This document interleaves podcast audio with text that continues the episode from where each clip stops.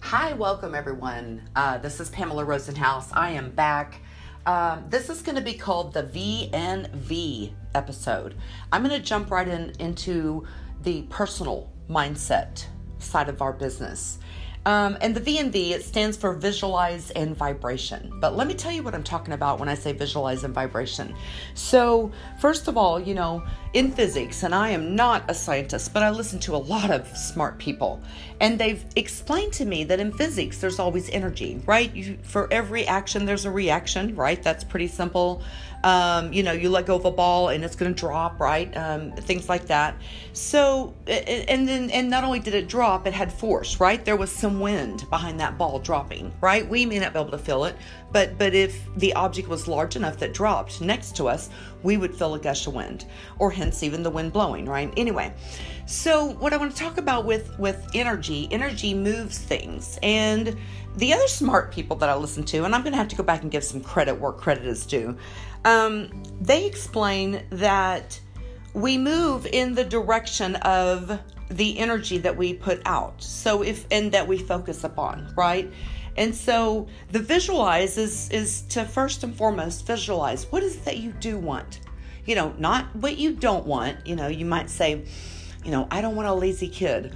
I don't want a, a, a, mean boss. I don't want this and that. Okay, I know you don't want, we all don't want a lot of stuff.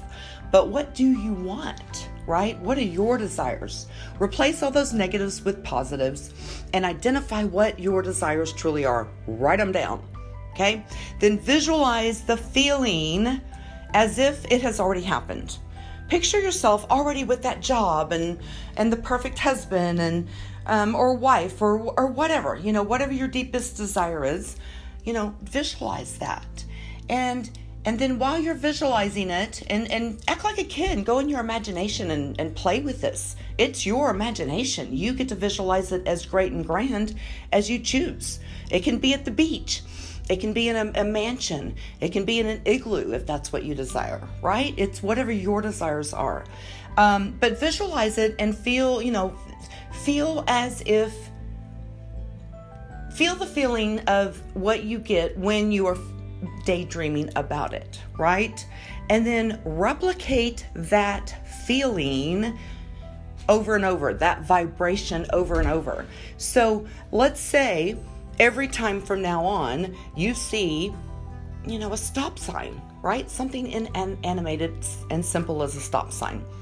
And each time you see a stop sign, that's your cue to not only stop, but also say, hey, you know what? I am going to feel as if I am already accomplished that or have that or have received it or have felt it.